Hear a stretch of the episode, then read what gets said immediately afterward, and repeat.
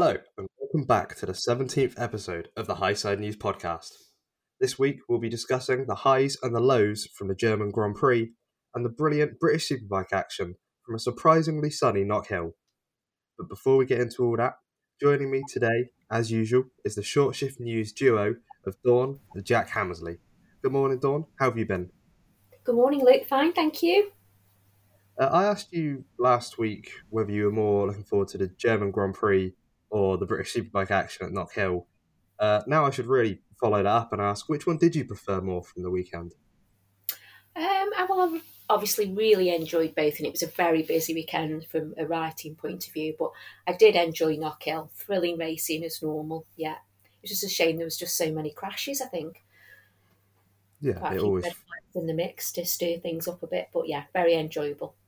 it always throws up something special. Uh, hello, Jack. How how have you been? I've been good, thank you.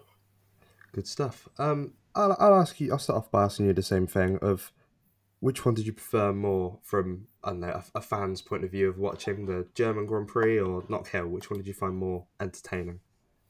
I found watching, I think the German Grand Prix a bit more entertaining just because, you know, it's the first last lap battle we've seen, but it's actually, well, it, it, it got taken away from us a little bit on the penultimate lap. Otherwise, we might have seen a, a last lap overtake.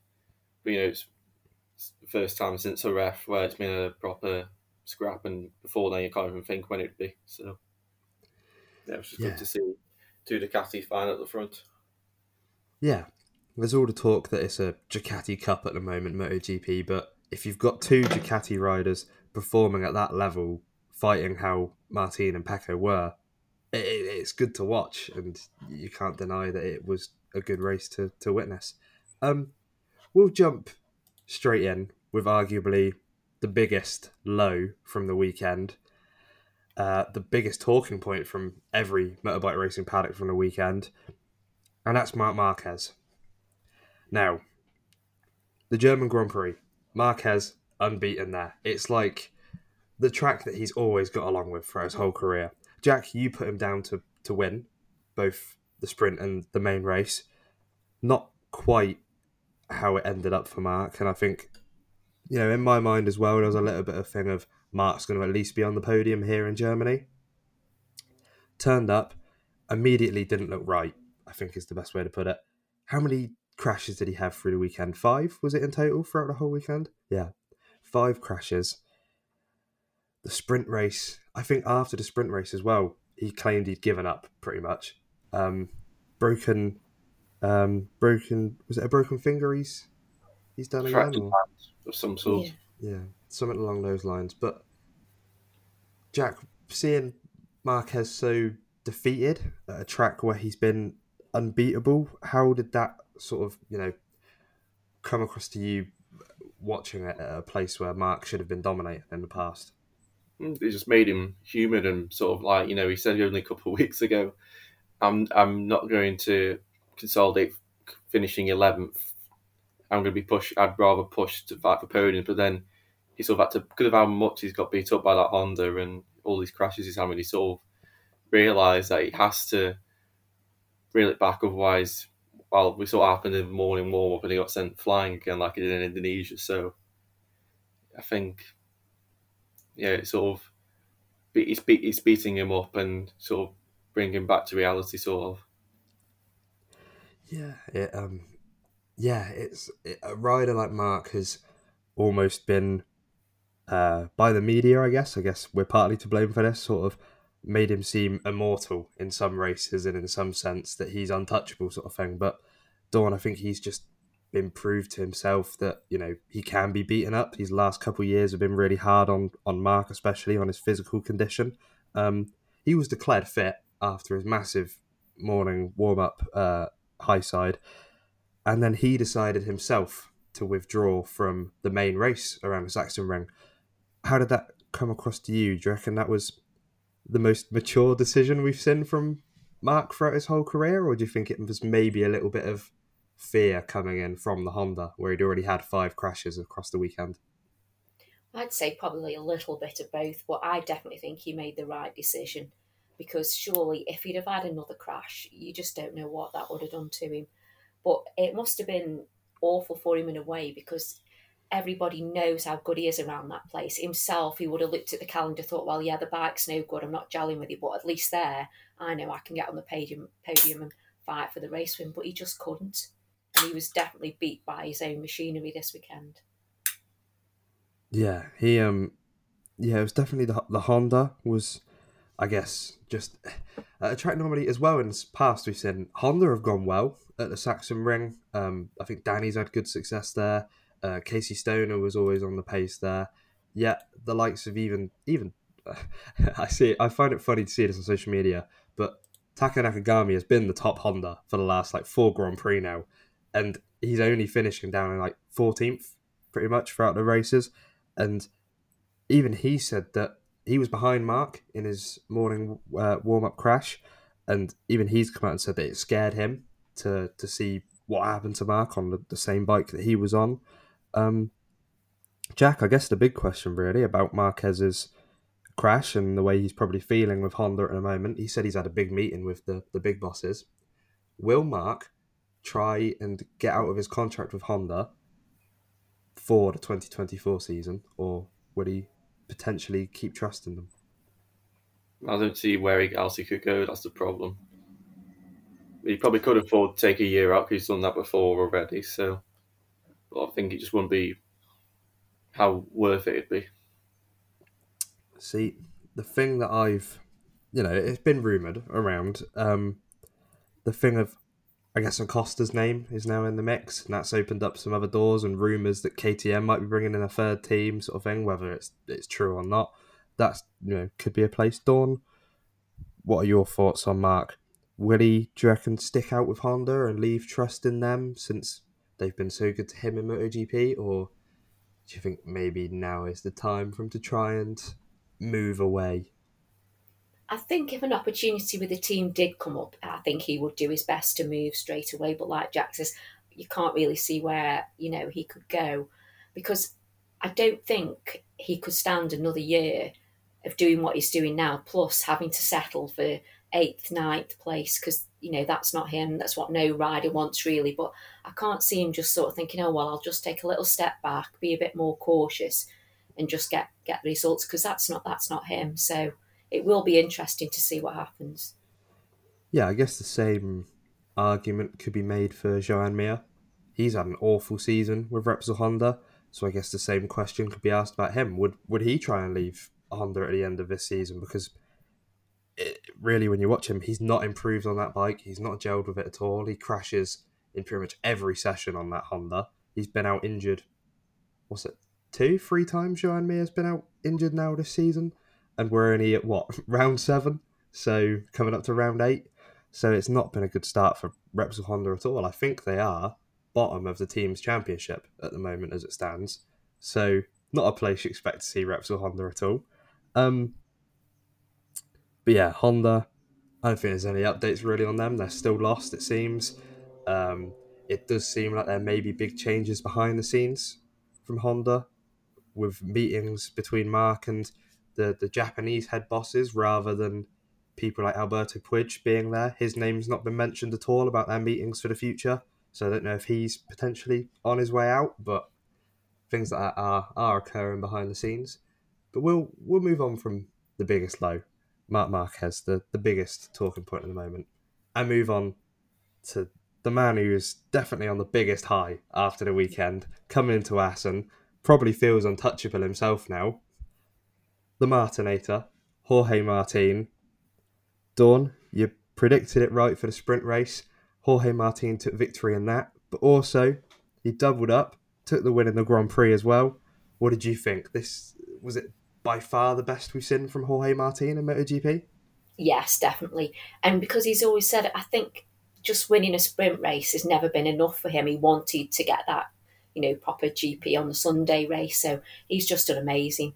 Yeah, great weekend. And I'm excited to see if he can follow it up this weekend. Yeah, I'm sure he'll be uh, desperate to try and follow that up as well. Jack, we've seen with Jorge Martin in the past, he's a bit of a crasher. There's no there's no other way really to put it. Jorge Martin's thrown it away in good positions before. Did you think that there was a chance that would have happened in Germany with the pressure from Pecco, or did you think the way he was riding just seemed like a, a new person almost on that bike? I think he was just one with the bikes, and, and there was no uh, any doubt in my mind he was going to just slip off. I mean, the only corner I could have seen him slipping off was turn 11, but that's just because it's turn 11. So, but yeah, he just, I mean, even in his double overtake to win the sprint race, he almost lost the front, but he had that much confidence in the bike, he just held it together. Yeah, he was pushing, and there's there's no doubt about it. We've seen it from Jorge Martin before. He's a little warrior, really, on that on that Pramac Ducati. Um, he has a point to prove. He wants to prove that he should have been the man alongside Pecco in the factory team. Um, and it's now almost been confirmed. Paolo Ciabatti said it's going to happen, but it, apparently Martin's staying with Pramac for next season. So that rules his name out of the Yamaha talk and potentially gives Morbidelli some more hope after last week's awkward encounter after Mugello. Um, but yeah, Martin, he he looked good. Looks good going into Assen. I'm sure he's going to be a lot of people's favourites coming to Assen now. Um, but once again, really, Ducati Cup, you could say some people have been calling MotoGP, although all Ducati riders are competitive. In the main Grand Prix, it should be mentioned that all Ducati riders, even Di Giannantonio and the still recovering Enea Bastianini, were inside the top nine. The only the only rider inside the top nine that wasn't the Ducati was Jack Miller on the KTM. So I'm sure he uh, had fun fighting his old bikes. Um, we'll talk about Pecco, the man who was perfect in Mugello, and again, it was a good weekend from Pecco. Maybe not what he would have been hoping after. It's definitely an improvement from his last year German Grand Prix. That's, there's no denying that. Jack, Pecco's gone from you know top dog after Mugello to now playing sort of second best to Martin. Um, do you think sort of the best he, he could have done was second, or do you think from what we saw in the races that he was determined to take that win away from from Martin?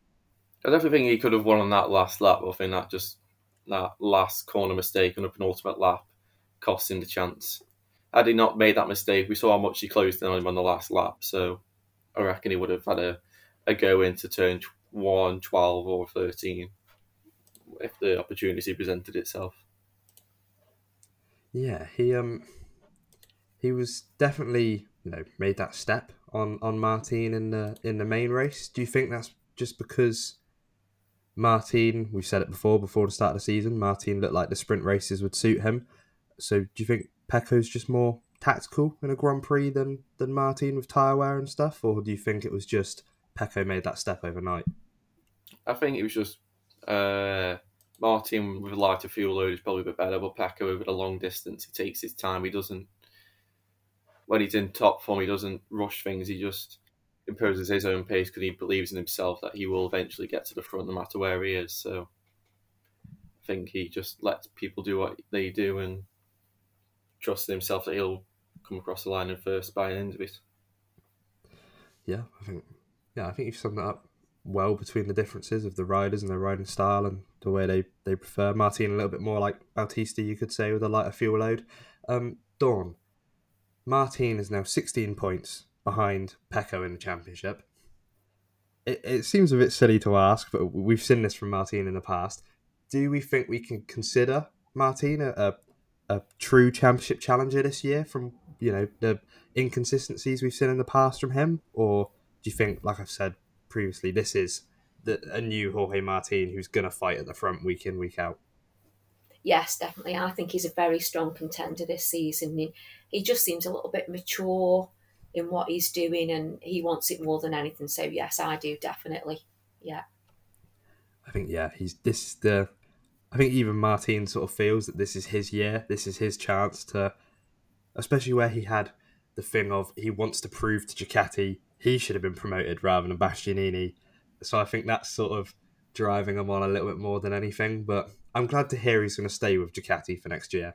That's that's one thing that I am happy to hear. I think him going to Yamaha would have been a waste of his time, really, um, and a waste of his talent, as we can see with Franco and, and Fabio. Um, we'll quickly move on to Yamaha. We'll segue over to them. Another low from the German Grand Prix. Nothing looks like it's working for the Japanese factory. Uh, Fabio took a gamble in the main race, went with a soft rear tyre compared to everyone else other than Aleix Espargaro, who went with medium rears. But, Jack, they just look lost, don't they? That's really the best way to put it. Um, just nothing seems to be working for them. Franco and Fabio both seem just distraught with the bike. Assen next, a track where Yamaha have gone well in the past. Do you see anything happening before the summer break for them at Assen? It's Assen, so it, it's more it's a track where even in the bad years they've they've always pulled out something. But I don't know if they can, but you know, Sachs. I mean, Frankie was a top non-European runner, so that's something if you can take any. I mean, all the Hondas were gone, so there's only one Honda, so it's, it's not that difficult. But um, also, um, Yamaha's fastest race at Sachsenring was Rossi in 2018. So since then, they've gone backwards. Whilst everyone else has gone, you know, 20, 10, 20 seconds forwards. So, yeah, it's sort of questionable. Like, if I think if Rossi put that race together now, he would have finished like I think it was something like ninth, something somewhere in the top ten. So it's a bit of an odd one. See, I'm I'm glad you pointed that out because I've read from I think Morbidelli had said he sees it as a slight improvement because his race time was quicker, but overall it was still I think the same as what Fabio did last year or something. So how many? Sorry just a couple. Yeah. Yeah, so he sees that as a slight improvement, but still, where do they finish in the main race? Hold on, let me. Uh, Franco in 12th and Fabio in 13th. Dawn, we've said it with Honda, we, we've said it with Yamaha throughout the whole season. Not where you'd expect to see the likes of factory Yamaha and factory Honda. It, they, they just look lost, I guess is the only word to use compared to the the the European factories? Do you see anything happening, but maybe in a dry race before the end of the season for, for Yamaha or? No, not really. And I noticed something over the weekend as well, just in different camera shots. Uh, they never really showed Morbidelli much, but they were quite homing in on Fabio. And he looks, I don't know if it's miserable, stressed. I mean, normally he's quite the joking type when everything's going well. And he looks drawn and even when he knows the camera's sort of focusing off and he doesn't sort of give a thumbs up or anything so it's really telling on him i think yeah i think he he really is the man that the cameras are focusing on probably because former yeah. world champion won it it's now been over a year since fabio won his last MotoGP race um, yeah.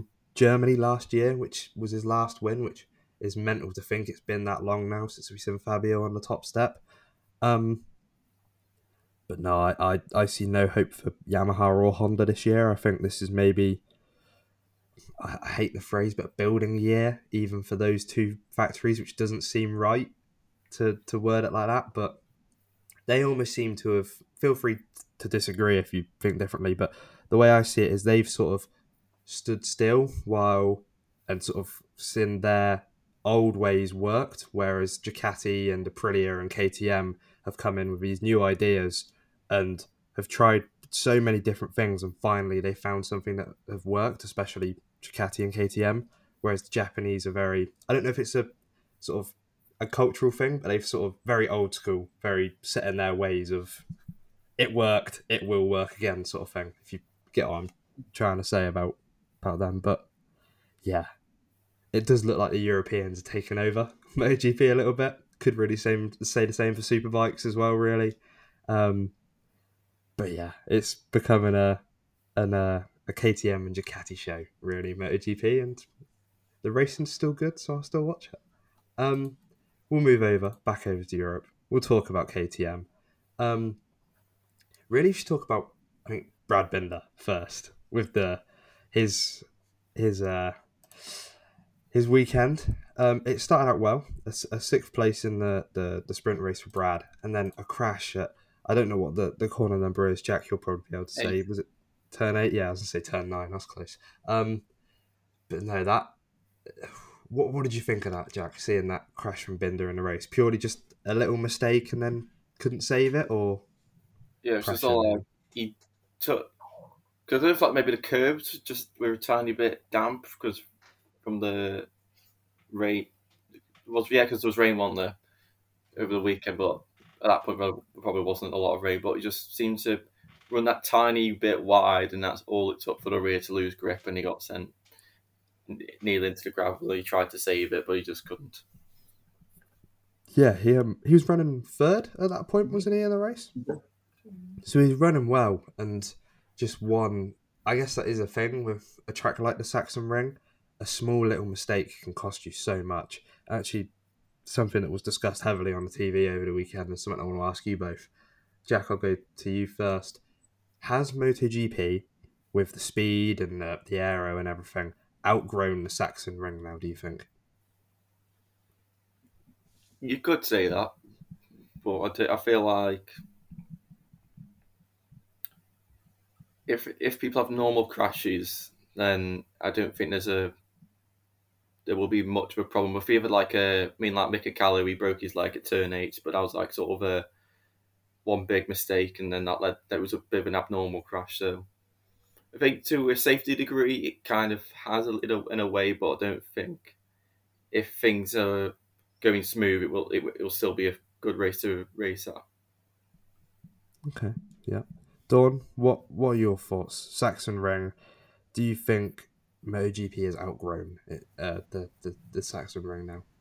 No, it's still giving us great competitive racing, and like you say, there has been a few crashes, but you can get them anywhere. You don't know what the weather's going to be at a circuit or something, but no, I, I think it's it's still good to get GP racing from there.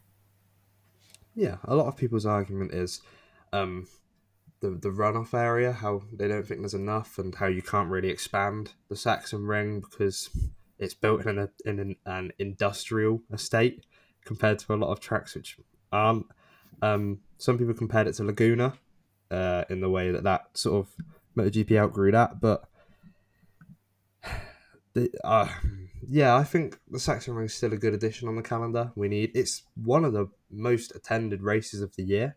Always brings in a crowd, so it's good on that front. So I don't think MotoGP, which is dying on that sort of front, can lose that attention. But we'll see what the organisers think in the future about it. Um, we'll talk about Miller. Solid weekend from Jack Miller. He's really uh, made that sort of not step on the KTM, but has proved a lot of people wrong on the KTM. Third in the sprint race, sixth in the main race. Dawn, what did you make of, of Jack Miller's weekend around the Sachsenring? Yeah, a, a good weekend for Jack. Obviously, I think he'd be hoping for a bit more, and it, it seems just when he's leading a race or he's up in the top, it does seem to slip away from him. So I think he needs to sort of perhaps try and sort that little issue out, and so we can see him back on the top step of the podium because I'd like to see that. And I think that could happen this season at some point if Miller. I, don't know if it would take luck or something for uh, you know a lot of luck and some unfortune for Ducati, but I think we could see Miller win a win a race this season. Um, Jack, what have you made of the KTM as a whole throughout the year? Because you see Jack Miller who starts off well, he's at the front and then he drops back, whereas you've got Binder who starts toward you know further back and then makes his way forward, sort of thing. What what have you made of, between those two throughout the season? Um, I've I've been really impressed by the steps they've made because we've seen before where one track you'd sort of they'd be like the fastest there, and then the next race they're probably in last. Whereas now they're consistently fighting the top five. They're the only team that can consistently fight the Ducatis. And just the di- the differences between Miller and Binder, it's quite clear to see that maybe Miller's more comfortable in time attack mode, whereas Binder's always been a racer. And I just feel like uh, if Miller can just sort out the end of the race, if Binder can just sort out the start of the race, then they might be able to be consistently fighting for wins. But I think they're both doing a great job, uh, both bringing in valuable information to them for next year, and especially all the you know the Ducati mechanics they've um, taken. So I think, yeah, I think it's onwards and upwards for KTM. But I think those two are doing a great job, and I think Miller will just improve, improve. I'm not sure if he'll win a race, maybe a wet race, but I can't see him winning an actual, maybe a sprint race, but I don't see him winning a GP. maybe Motegi if it's like last year, but uh, yeah, I think I think he'll get another podium sooner or later. Just gotta see when. Yeah, he'll he'll he'll be up there for sure. Um, yeah, KTM have really taken Aprilia's place. Aprilia are on the downwards, it seems, at the moment. We won't go too much into them because there's not really much to shout about from Aprilia. It was a rather average weekend, I guess you could say, on their front. Um, we'll look over in into the the Moto Two class. Uh, we'll go over there quickly, talk about the, the main the main runners and the Brits over there. Um, where where else can I start really, other than Pedro Acosta was sort of on another level again, you could say. Uh, Jack, w- what did you make of him again this weekend? MotoGP ready is he now? Uh, it looks like. I mean, he's. I mean, apart from two races, apart from well, apart from um, Termas in the wet, um, his mistake at Le Mans and just not being the fastest in Jerez, he's been untouchable whenever he gets to the front and he just clears off. And despite his like rapid pace, his tire never seems to drop. So he's riding the crossover wave and he's trying to show everyone he needs to be MotoGP next season. He or his manager has said recently that um, Pedro has decided to move to MotoGP with and wants to move with KTM next next season to, to MotoGP. Jack, who do you do you think KTM? You know, KTM are going to have to get rid of someone if they don't bring in a third team to get Pedro into their books for for MotoGP next year. If you're the KTM bosses, which of their four riders would you sacrifice for Pedro Acosta next season? Probably Pol Espargaro. I'm guessing because of the, the injury this season. Yeah, he, he didn't show any promise in pre-season. He was slow in the Portimao weekend, and he obviously injured himself. Augusto, he's only a rookie, and he's had a fourth place, so you think he'd only get better as he understands the bike more, and the, ultimately the bike will probably improve as well. So I think you're better off going for like the 2022 IO lineup than kicking out Fernandez being a rookie because I don't think it's good PR if you have two KTM Moto 2 World Champions and you kick them out straight away. Yeah, no, yeah, I, I completely agree with you there on that front. Dawn, I'll ask you the same thing. If you're the KTM big bosses, who are you getting rid of for, for Pedro Acosta and why? Yeah, I'd agree with Jack Pol Espargaro, definitely, yeah. It was unfortunate with his crash, but he didn't come into the season looking like a strong contender at all. So, and like you say, Fernandez, he, he deserves to stay there because he's done a great job as a rookie. So, yeah, it'd be Pol. Yeah, no, yeah. Again, I, I agree with you both. Um, yeah, Pedro Acosta, he looks ready. Um, in the races he wins in Moto 2, he absolutely dominates, and there's no other way to put it. So I think it's that natural step now. You know, people have compared him to looking like Marc Marquez when he was in Moto 2, and you do see a bit of that, a little bit of he's just special, it seems. Not leading the Moto 2 championship, though. That is currently with Tony Arbolino. Dawn, he was your pick for this weekend. He's been your pick regularly throughout the season. Uh, he could only manage second place uh, at, at, the German Grand Prix. What, what, did you make of his his weekend? Yeah, Tony did it. I think he did everything he could do, and, and like you say, just Acosta, he's just untouchable at the moment. So you just knew he wasn't going to catch him. You know, Tony was sort of like the best of the rest, if you like. So yeah, a good weekend for him. Yeah, he's he's really is coming on strong, and I saw a lot of media outlets saying that Tony's the unexpected package of the season, and I have to agree. I think Tony really has sort of stood out and definitely put himself on the map for MotoGP teams next year with Gresini being linked, so we could see him on a Ducati next season, which would be exciting. Um, but of course, we can't not talk about Jake Dixon. Mm-hmm. Another third place. He was frustrated that it's only a third place again. Still hasn't got a second place or even that that crucial win yet. Um, yeah, Jack, what what did you make of of Jake at the German Grand Prix and, and this season as a whole? Because it seems like finally he's got that consistency about him now. Yeah, it's really been really apart from COTA, it's been a really strong run for Jake it's ju- it's and it's uh, the good thing is we everyone know well especially him he knows what the weak point is those first three laps because he dropped down to fifth and then he then all of a sudden after three laps he had the same pace as Acosta near enough so you know, it's just if he could just sort those laps out, keep track. Because if he just stayed where he was, I reckon he would have finished second place because he was all over Arbolino at the end. He just couldn't find a way through.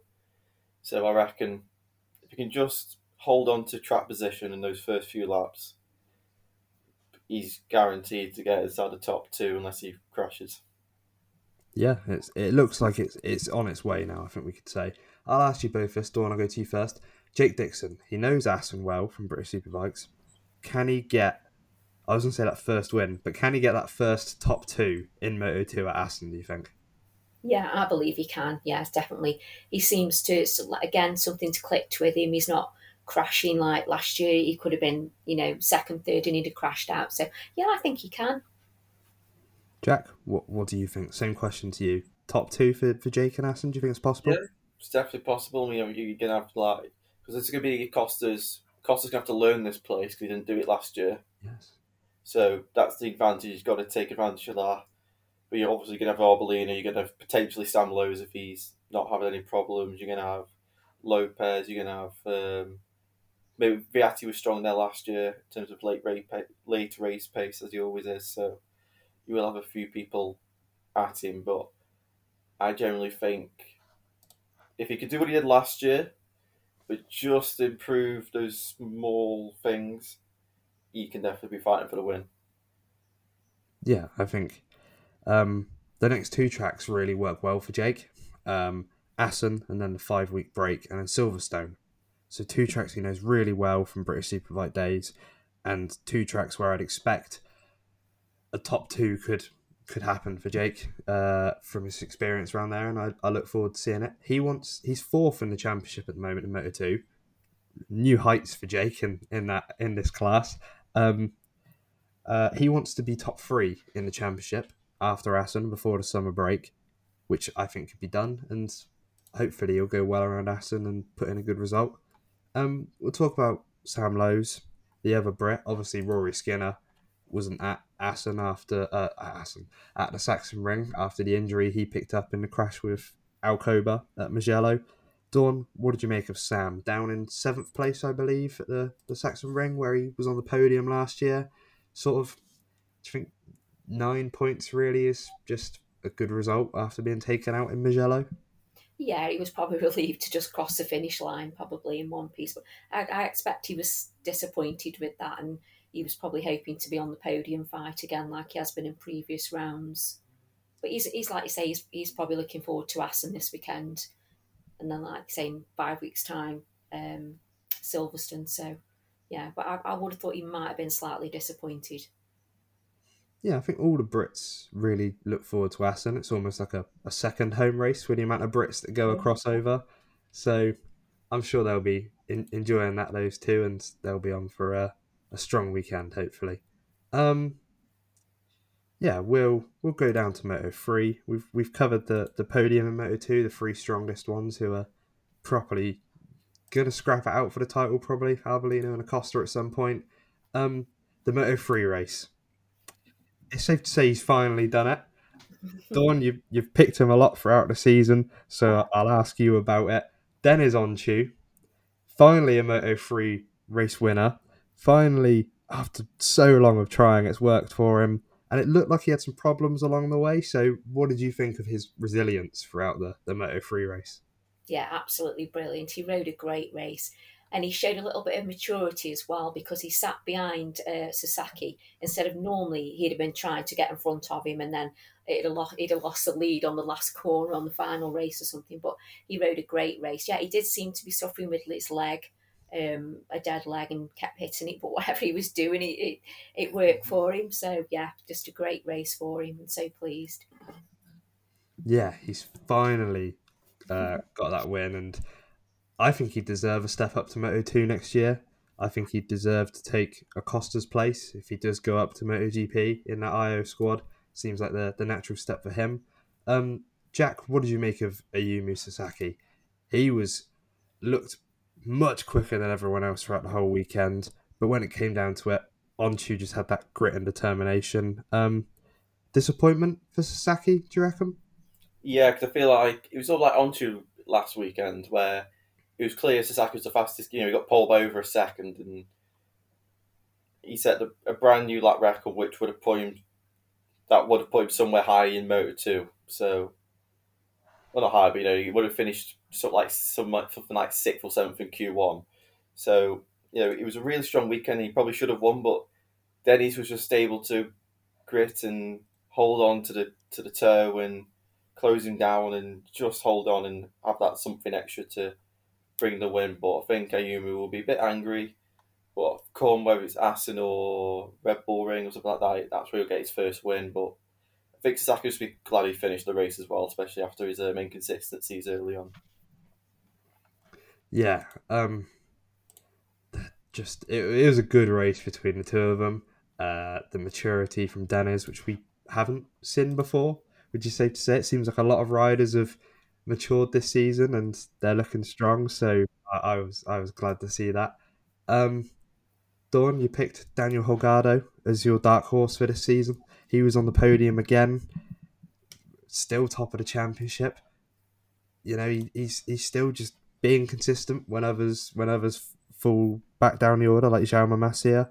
What what have you made of him after his step from down from Ajo to, to Tech3? He's just looked the real deal. Oh, definitely. And like you say, he's you know, yeah, he didn't win, but he's just doing what he needs to do to, you know, lead the championship. And yeah, great, great riding from him. Yeah, it's the old damage limitation, really. If you can't, you know, he there was, he didn't have the pace of the front two. That was very obvious to see, and he did the best that he could without crashing out and secured good points. So, the more points, the better for him and his championship hopes. Um, talk about the Brits. I'm just looking down the order. It was a yeah difficult weekend for Ogden and Whatley. Um, Ogden had his mistake in in in qualifying. Uh, had a massive high side for Moto Three bike in qualifying. Ogden finished the race from coming pretty much last on the grid to 20th, and Josh Whatley in 23rd. Probably the closest they've been in terms of positions for a while. Um, Jack, what what what did you make of the the, the British Riders weekend? Because it seemed a bit like their worst weekend of the season, really. Yeah, it, I mean, in the wet, the if it was wet, we know they would have done well because Scott was running really well until he crashed in FP two, but Josh did all right, and then FP three they were fast as well. It's just I, d- I don't I just don't think in the dry that bike is the most competitive because we know the Hondas generally aren't doing well compared to the KTM's right now, so it's hard. But it's it just seems like if you're not a Leopard Honda, you don't really stand a chance. So I think they've just got to know what their limitations are and just try and make the best of it. Yeah, I think yeah, it's not the bike to be on manufacturer wise, but sort of yeah damage limitation, I guess, compared to, to where the others are at. Uh, before we move on to BSB, we we have to do our pr- predictions for the MotoGP and that this this weekend at Assen. Um, I should point out, Dawn and Jack, you both got the Moto Three one right from from the German Grand Prix with uh, Öncü. Uh, me and Jack got the Moto Two prediction right with Acosta Dawn, you got the sprint race correct with Martin, and none of us got the Grand Prix result correct. So, Dawn, you got three out of four this week. Uh, two out of four Yeah. this weekend, was it? Yeah, two out of four for you, and Jack got two out of four as well. So, a solid weekend from both of you, and I got just the one. Um, we'll go straight in with the Moto 3. The, the always the hardest one and the, the most interesting one to predict. Uh, Jack, Moto 3 race winner for Assen. Who do you think? Ayumu Sasaki. Ooh, do you think purely just got something to prove now? Yeah, and I remember him being quite fast there last year, so Fair enough. Uh, Dawn, who who are you going with for the the Moto 3 race? I think I'll go with Deniz Öncü again. I think he's yeah he can match be able to continue his winning streak. Um, see, normally I'd go Jaume Masia, but this time I kind of want to. I want to. I'm going to join you and going on to. He's won a race. I think it's going to put him on a roll now, and he's going to win some more. Jack, Moto Two. Who do you think? Acosta. Uh, again, I'm, I'm not surprised. Dominant fashion, do you reckon? No, I reckon it's gonna be a scrap. It's gonna be like a G- GT chicane battle with like Arbolino and Dixon. I think it'd be those three the main ones, but like you possibly could have like Vietti or Lowes or Lopez or somebody like that to join in with them. Yeah, I, I could see that happening between between those the first three names you mentioned. Dawn, who are you going for for the Moto Two race? I've got to go with Acosta this week, I think. yeah, Backing away from Arbolino this time. Yeah. Okay. feel guilty, but yeah. I am going to change it up. I'm going to go Jake Dixon. I've, I've got the feeling it's going to happen. Uh, last time I said this was Sam Lowes, he crashed. So I may have jinxed it for Jake, but oh well. We'll go with it. Um, Jack, the MotoGP sprint race. What do you think? I'm remembering last year, Lace was extremely fast there, but I just don't know if he'll have the same edge this year. But I'm gonna go safe and go with Pecco. Okay. Dawn, who are you going with for the MotoGP sprint race? Uh, I'm going to go with Marty. Yeah, fair enough. Um, we've all gone Ducati. I'm going to go with Bezzecchi. He did well there last year, so I'm going to go along with, with, with him this season. Um, uh, the MotoGP main race, Jack, the Grand Prix. Who is going to take the the most points? Pecco. Pecco, same as last year then. Uh, any reason, or just purely maybe a bit of Uh, well, he's got a nice, he's got a tattoo of Assen, yes, so he likes the place. It's where his championship restarted last year, and I just generally think it's a place he always goes well at. So there's no reason why he can't do it. It's one there in every class as well. So yeah, I could see that happening. Dawn, for the main Grand Prix, who are you going with? Yeah, I'm going to go with Pecco as well. Now, do I go with Pecco and join you, join you both, or do I go Bez and be different? Um, I'm gonna go Martin. Actually, I'm gonna go. Neither of the two I thought of. He did well in Germany. I think he's gonna be riding a wave, and he's gonna pull it out in in Assen. Hopefully, now I've said that. Um, yeah, the MotoGP Championship returns this weekend with the Dutch Grand Prix, a normal classic. Uh, normally get a good scrap between riders there, so hopefully we'll get one of those this weekend, and probably Ducati riders, but we'll see what happens. Um, but we can't not talk about the BSB racing from Knockhill. Uh, again, Knockhill, you know, always throws in something exciting, and it was actually sunny throughout what life from what I saw all weekend. Um, did look really good there, and you know, uh, I don't think any of us got rider of the round correct. I think Kyle Ryde picked up the most points from the weekend. Yeah, because Glenn crashed, didn't he? Yeah. Yeah, so I don't think any of us went for him. He only wanted top fives, outperformed himself. Uh, we will talk about Glenn. Actually, no, we'll talk about Kyle Ryde since he picked up the most points.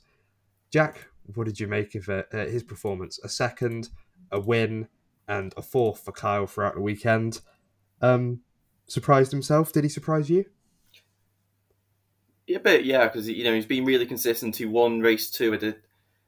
He probably did get a bit lucky with Glenn's crash, but you know he's he's just done a really good weekend. He probably they probably went the wrong way in the last race. If he had the same setup, maybe he would have got third.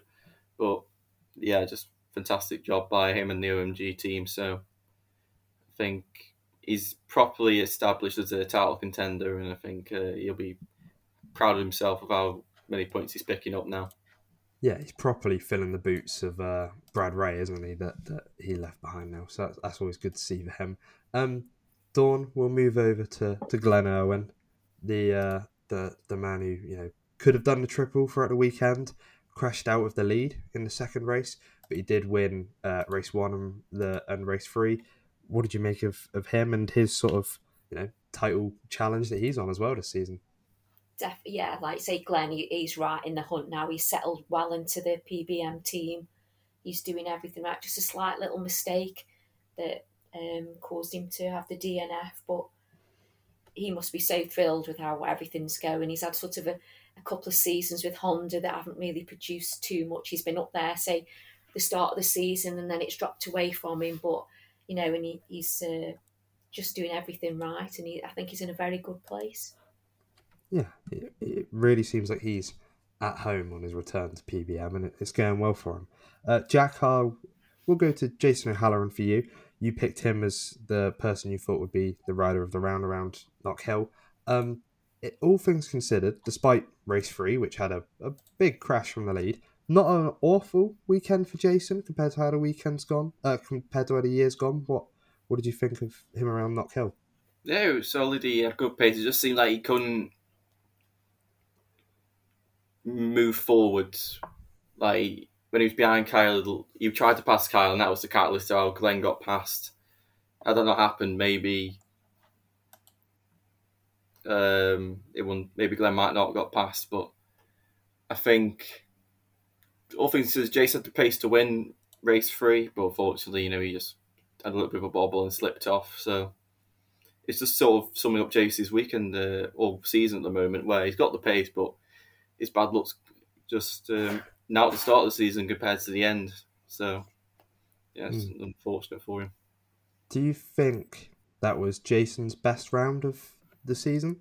Yeah, despite Donington's win, I think that's the most consistent run we've seen from Jace so far. Yeah, he's now he says he's still in the championship hunt. He's a big sixty-five points behind. Um, do you think Jason could claw that back in with the, the rounds we've got coming up still before the, the points increase?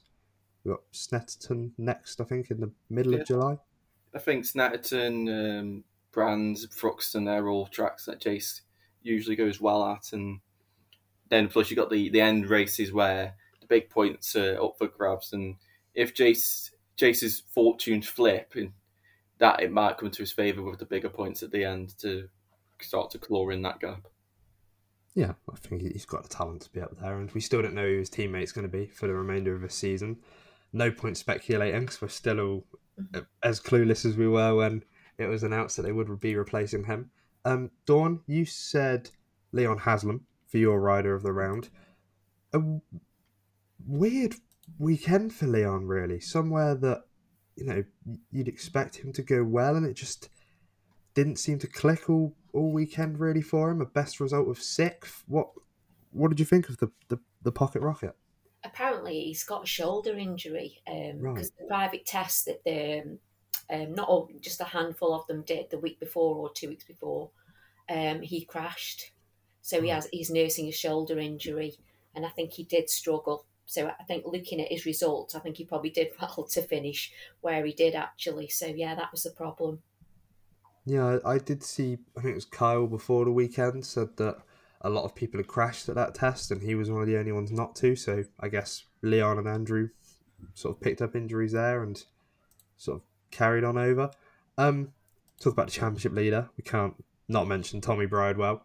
Uh, again, still hasn't won anywhere that doesn't have Park in the name. Uh, glad that you brought that to my attention, Jack, earlier this year. I'll continue to think about that now. Um, a fourth, a second, uh, fourth, two seconds for, for Tommy. Jack just doing what he needs to really to hold his championship lead. It's still what's it now? Eight points he leads Kyle Ryde by. He's impressive, isn't he, on his uh, arrival to PBM? Yeah, he's just picking up those points, um, winning at Oulton Park. I, when he was leading at Knock, I was like, could he do it? And just thought, no. no. I was like, Glenn's going to just pass him. I know he is, and he's just going to finish second like he always does. But, yeah. um, I'd be because I'm not I'm not sure if Tommy's even aware of or even Eurosport are aware of this thing with Tommy. So I'd be I'd be curious if they actually click and if he ever does win somewhere like at Snetterton or something like old brands, like if they will click on that it's the first time he's ever won anywhere that's not a park. But uh, yeah, I think Tommy's just doing what he's got to do. Four, three solid top four finishes and consolidating that championship lead, which he did lose the first part of the weekend. So I think uh, at this stage, Tommy's doing the right job. He's doing what needs to be done. But then, this, obviously, when we get to final three rounds, uh, victories will be more important to him. Yeah. How crucial do you think that second place was for him in uh, race two when when Glenn crashed out? Yeah, I mean, it had Glenn not crashed, he'd be leading the championship. So at this stage, it's very important. And I think it's just good for him to. Um, they brought home some good points. Uh, we'll talk about Josh Brookes very quickly. Returned from the TT. FHO racing team didn't seem on it all weekend. Didn't seem like either their riders could get the feeling that they wanted around Knockhill. Um, Josh Brookes this weekend though, a ninth, well, two what's that? Two ninths and an eighth place for Josh. Dawn just looked weird for Josh and how compared to how the rest of his year's gone, and he's now um, I think he's now fourth in the championship on joint points with Leon Haslam. Um, what what did you make of it for, for Josh?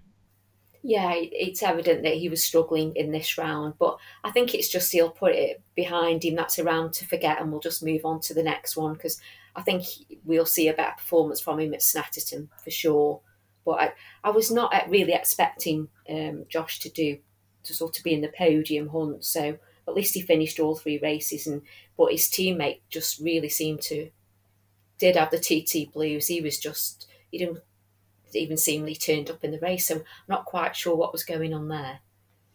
Yeah, it just looked weird across the whole Yeah. board for, for FHO, and I'm sure, like you said, they'll put it behind them and get to work, and they'll be back towards the front like normal. Um, Jack, before we move on, I'll ask you about Storm Stacey because I must say this is he impressed me throughout the weekend. Um, DNF in, in race three was sort of the only blemish on his weekend. Uh, eighth and seventh throughout the, the other two races. Storm Stacey, he's coming of age, isn't he? Really in BSB now. Yeah, I mean, he could have easily finished in the top five in all three races, but fortunately, I think just with the the, the strengths and weaknesses of that bike, just lend itself to not just for him to struggle to overtake in that last corner. Because that's where you usually do the overtakes, and unfortunately, his bike just isn't strong enough in a straight line to outbrake someone. So, but you know, he showed strong pace, and he's proving why he's why he's in the class, and hopefully this sort of round can get him a, a solid ride for next year because of, as, as good as that team is and how happy he is there, I think he would definitely benefit from being in a somewhat factory outfit, whether that where, wherever that may be. But I think he's definitely doing he's putting himself on the map to to uh, hopefully be one for the future.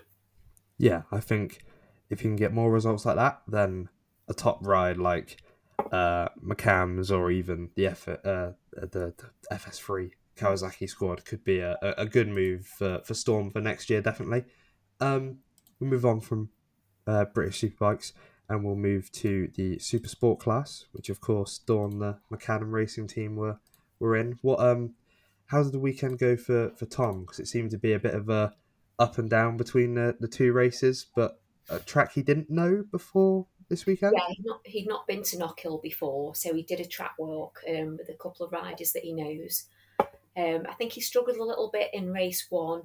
Um, he started off a bit strong, then lost some positions because Tom's naturally a fast rider, and Knockhill, you just you can't build any speed up before you've got to change direction, turn a, corner or whatever. Uh, then they had a few slight setup issues with the bike as well, so immediately after race one, they you know they changed a lot of things. And race two was brilliant. He finished fourth, and they were really proud of him. Hmm, yeah, um, to be honest, I haven't got around to watching race two for British Supersport. I'll be honest about that now. Um, but You missed just- a big one then. yeah, I've seen clips and I've seen the results, but obviously I have I, I will get round to watching it after this. Um, that's sort of why I went to you really for for asking you about it. But just seeing that because I sort of didn't think you'd said I thought you'd mentioned last week you'd never been to Knockhill, so to see that he finished fourth, just as a spectator, that seemed like a an amazing achievement in, in itself. Because Knockhill is notorious for being a difficult circuit to learn, and it just looks even if you look at the track map it just looks hard and there's there's no other way to put it other than that and very impressive result for him um i will look at the, championship now luke stapleford leads the way from from ben Currie and tom Booth-Amos in in third um the race winners tom Booth-Amos. i did watch the race one actually for the super sport that was a, a a good fight i thought between stapleford and tom Booth-Amos. jack what did you, you think watching that because two Kawasaki men properly scrapping it out. Yeah, it was scary watching Booth-Amos because it it looked like he was going to throw it up the, the floor every two seconds. Somehow he didn't, but obviously race two that didn't quite go to plan when he sent himself flying over the sausage curb. Yeah. But yeah, I think Luke played. Luke got unlucky because he got caught out by Zach Corduroy of all people with his crash, confusing it for Tom. So mm-hmm. that caused him to not defend into the last corner. But I think Luke Luke Stapleford is showing why he's a former British champion. He's really solid on that Kawasaki, which I didn't really expect when I first saw him on a Kawasaki. I thought he wouldn't do it. I thought he could only do something on a Triumph maybe, but I think Luke's showing his talent. He's doing a really good job. He's I think he's still doing round by round basis and he's leading the championship and he's really strong. And I think he could be. He, I think he's the man at the moment to he's the fit championship favourite. Because didn't he mention after race one that he actually flew back from being on holiday for just this yeah. round, and then he was yeah. flying back out on holiday. yeah, because he wasn't Rich wasn't going to do knock knockhill, but I think considering where he is in the championship, he's changed his mind. Yeah, I, I, I can't blame him since he's now lead. Oh, he's now leading it. Was he leading it before yeah, this weekend? No, it was to be famous who's leading it. Yeah, and he's now leading it, so I'm sure he'll do most of the rounds this season now that he's leading it. Um, Rhys Irwin, another rider. Again, I haven't watched race two, so I, I can't comment on what, what happened. So I'll ask you, Jack.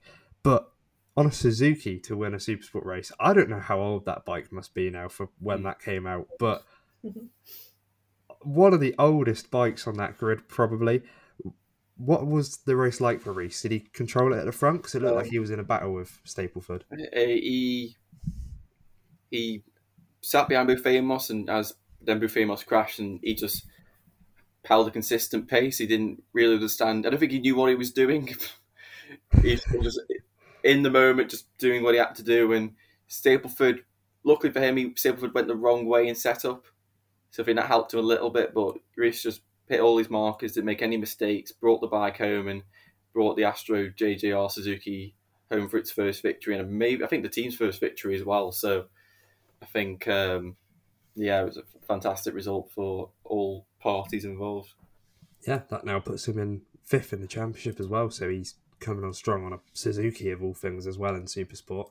Um, ben Currie had a good weekend on the Ducati, the Oxford Products Racing Ducati, uh, a fourth and a third, which uh, puts him second in the championship now, just ahead of Tom Booth Um, as well as the the Supersport racing, we had two races for the Super Stock class. Jack, super stock again, you know, always delivers good racing, but it does look like Dan Linfoot just demolished them at Knockhill. There's no other way to put it. Um, sort of, I think he only stepped in this season just to help set up the team, and now it looks like he is, you know, a, a championship contender. What, what, what did you make of him around Knockhill? Yeah, he's just gone back to like his 2015, 16, 17 self, where he, he's competitive and he's having fun. So naturally, when you're having fun, you go faster. Yeah, he yeah he, he does look like his old self racing again. It is good to see with someone of his talent. Um, Dawn, Franco Bourne at the start of the season, he obviously made the step, a big step up to Superstock. Um, at the start of the season, he was running really well, winning races. Um, an eighth and a fifth at Knockhill do you think purely for Franco, it's a thing of, you know, definitely not a, a, lack of talent, but more of a thing of still adapting to that bigger bike around circuits like Knockhill? Yes, definitely. Um, Franco's sort of where you'd expect him to be, or perhaps even a bit higher, because that is a massive class to mm. jump into. And he's just doing really well. He's doing everything right. And yeah, he's got a bright future ahead of him, I'm sure. Oh yeah, no sort of disrespect to him. It's a massive step to make, and really, yeah, exceeding I'd say all of our expectations really of where he should be at this point of the season. Um, where is he? Third in the championship still, um, ahead of the likes of Alex Olsen and Alistair Seeley and Billy McConnell. So you know they're not slow names that he's ahead of, and he's no. still in the hunt for the title. Um, I think a, a, a title this season would be maybe a bit too far even though we all know how good he is, but he's still putting on strong performances uh, throughout the season so far. Um, Dawn, the Talent Cup. I'll go to I'll go towards you for this one. Um, again, not racing that I, I managed to catch throughout the weekend. Um, how did it go for the, the, the Talent Cup lads? Because they're always close racing. Was it the same at Knockhill? Yeah, very exciting racing, but it was mainly Evan Belford and Emmanuel Brinton and uh, Manic Mounsey that were. Mm. They stole the show, really. It was a one, two, three in both the races, but changed because uh, Emmanuel won race one. Yeah. And uh, yeah. Evan won race two. So and there was a few crashes. So I hope the riders are all right because um, one race was red flagged. So it was you know very exciting racing and yeah, there's more to come. I think from a few more in that class. How did the the weekend go for the Mortimer racing team? Yeah, Alexander. Um, I think he was inside the top fifteen. He struggled with a little bit of setup, and I think he was a little bit frustrated sometimes, and wanted to have the results what he got from Donington. But it's like a very different track. So, uh, but no, Alexander did very well, and um, from Snetterton onwards, we've got a new rider, Luke Schofield, that's joining the team. So we're very excited to see what he can do. Has he? I, I saw that announcement actually, but I don't know anything about Luke. Has he been in Talent Cup before? No, he's not rode in the Talent Cup before. He's always wanted to, um, but he's just done his exams, and his parents wanted him to get the school work out of the way. So, but he's uh, he wants to do the rest of the season in the BTC, do it again next year, win it because he wants to get in Red Bull rookies. So he's very ambitious. say that's a that's an ambitious rider right there. Yeah, but he's got a plan. I'm sure all of them sort of uh, come in with that expectation, but yeah. you never know. It'll be it'll be good to see if how competitive he will be. Did you say Snetterton onwards for? Yes. For... Yeah. Yeah. So we'll see. Snetterton, keep an eye on on that young man because he seems very ambitious to say the least about about his uh, abilities. Um, yeah. Is there anything else from? Ah, we should mention Bautista. Completely forgot about that test. Uh, there's something about Quartararo. Oh, what's this? He's crashed whilst running on his feet. Right. What's he and done? He twisted his ankle, and now he's having an X-ray. Oh. So has this just happened now? This is something yeah, it happened about an hour ago. Right. So is that something? He's currently having an X-ray. Fabio Quartararo has had a high-speed crash while running. Yeah. Going for an X-ray. You, you got you got you got Rins crashing into a, a, back of a van on a bicycle. You got Aleix having a mysterious crash on on a bicycle. Now you got Fabio having a crash whilst running. I think well, riders should just be banned from doing anything on Thursdays except presses. Yeah. Yeah. Yeah. Fabio has vowed to race through the pain barrier, no matter what the injury is. But that's whether he's classed fit or not. Mm. Yeah. Um, to be honest, if I was Fabio, I'd take the weekend off. That bike's not really anywhere. I said, he's done it on purpose, really. He just wants a weekend off from racing. He's fed up. Wants yeah, an early summer it break. It was a proper crash. So God, God knows what he did. Well, he was in Amsterdam, so you never know, really, with with with how that could have gone. Uh, yeah, so I guess that's one to keep an eye on then. Will Fabio Quartararo race this weekend? Jack, what do you reckon? Will he be on track? If he's allowed to, yeah. Dawn, what do you reckon? If he's allowed to, will he be competitive or? I don't know if he'd be competitive, but I think he'll race. But yeah, but then if he gets a terrible result, he'll blame his ankle. yeah, classic. Um, yeah. We will talk about Bautista briefly he has done his gifted test on a Ducati MotoGP bike, and it was impressive. Ducati were normally you don't get lap times published from tests like that, but Ducati were very quick to themselves release it in a press release about how fast he'd gone. Jack, it where would that lap time put him? Was it 10th, top ten on the grid? Was it? Did uh, well, you can't use qualifying because qualifying was rain affected. Right. Okay. Because I saw the one thing I was getting annoyed about. Everyone's going, "Oh, he would have finished this place." Well, no, it was raining at the time. Like, right. Uh, but I'll was, just get the fastest laps up. Was because the, the lap record I found is a one thirty one point eight. Yeah, that's what the, was done in the race. Right. Okay. So in the actual, if he'd done that lap time, and this is in cool in Bautista in hot conditions as well. Yeah. Yeah. In that race, if he did that lap time last year, he would have been the ninth fastest rider. in the race. Wow. A 132.5 was Bautista's lap time. Obviously, Bautista has played down wanting to do a wild card. He has since suggested Sepang would be a track he'd be interested at doing one at, purely for the long straights. And Jack, like you pointed out last night to me, uh, certainly I guess similar to Pedrosa in the past, Bautista's small stature would help him with getting around the hot temperatures there. Jack, after he's seen his lap time and got his feeling back on a MotoGP bike, do you see Bautista doing a wild card at some point this season? I reckon as soon as it's as soon as World's finished, I reckon Ducati will then go right. Do you want to do it? Mm. Where do you want to do it? And I think he'll. I think if he wants to do it, he'll definitely do it. If he doesn't want to do it, he'll go no. But I think lots of people would be interested to see how he do because I think he'd need another test maybe Mhm. after he wins it just to quickly get that feeling back, and then go to Sepang or whatever. Because I generally feel if he went to Sepang, I generally think with how his riding style is and everything, I generally think he could actually podium there. If if it was a fully smooth weekend, I reckon he could get a podium. See, I'm just quickly looking at where he could go after the World Superbike season wraps up. So there's the Australian Grand Prix, the Thai Grand Prix, the Malaysian, the Qatar Grand Prix. I forgot it was so late, and the Valencian Grand Prix. Are the five options he'd have.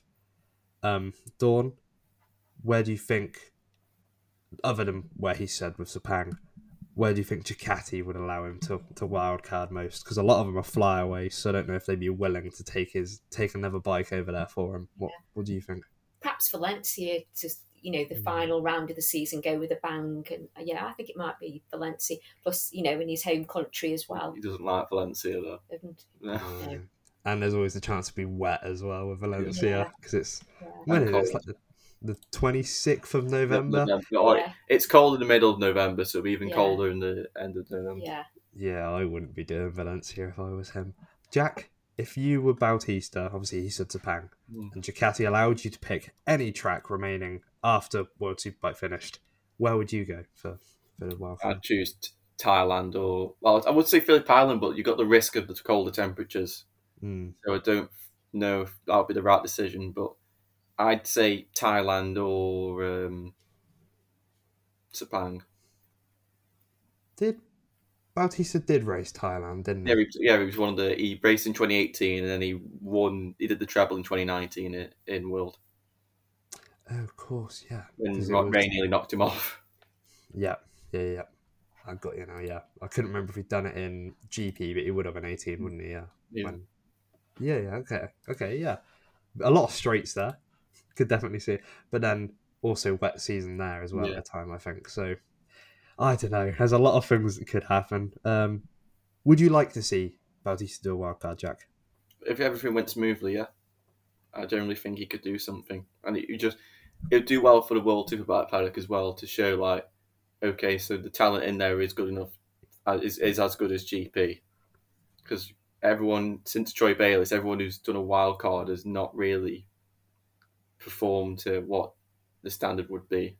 I mean, you had Jonathan Rea who got top seven, but he said he wasn't fully pushing, so who knows where he would have finished, but yeah. Generally, if you if you do a wild card, you're lucky to get points. So Yeah, yeah. Um, Dawn, would you like to see Bautista do a wild card, and how do you think he'd get on? Yeah, definitely. I think it'd be really exciting, and I think he'd do well. Yeah, because I think he's such a good rider, and yeah, I think it'd be good to see. Yeah, I think he'd be definitely top ten. Would be my prediction I for, do for. Bautista. Um, I think he'd enjoy the sprint race as well in MotoGP, where he's adapted to them in in superbikes so well. Do them, yeah, I think he could get a. I think in a sprint he could get a top five probably with you know the the low fuel load and how tiny he is as a rider.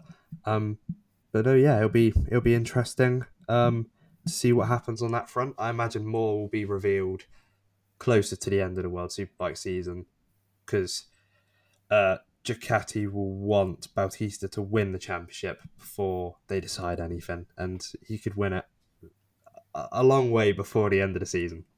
So that's another interesting thing to keep an eye out on. nothing else has happened, has it, Jack? Now before I end No. today's episode, Nothing that I've seen. Pecco's not fallen off his push bike or anything. It's all Martin's been cycling, but that's about it. right. We're safe to end this episode here then. Um, obviously, MotoGP this weekend, the Dutch Grand Prix. We've done our predictions. Be interesting to see what happens there. Normally gives a classic race. I'm excited for it. Um, yeah, I think that's the, the, the a good place to to end for this episode. In the meantime, between the next episode next week, make sure to follow the Highside News account on Facebook and Instagram on at Highside News, and also to make sure to follow Short Shift News uh, and all of us on social media. Until next week, thank you very much for listening. Goodbye.